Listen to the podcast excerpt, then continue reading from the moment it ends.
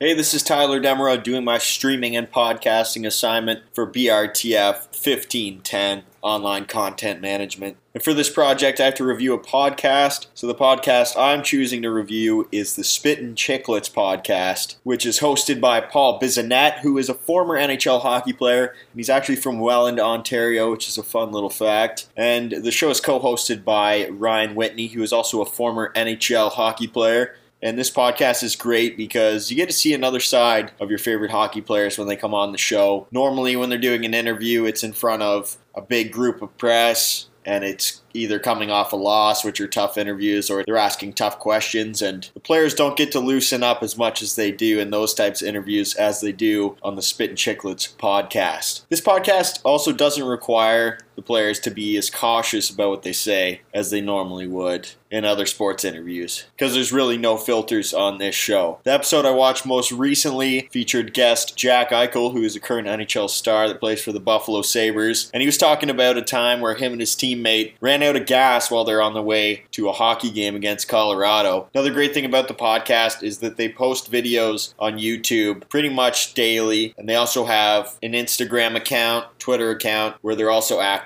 There isn't much I would change about the podcast, except for maybe bringing in more former N H Lers to be part of the podcast's team. Podcast is always growing and evolving, and I think the more people that get involved, the better it could be. And it's definitely worth checking out.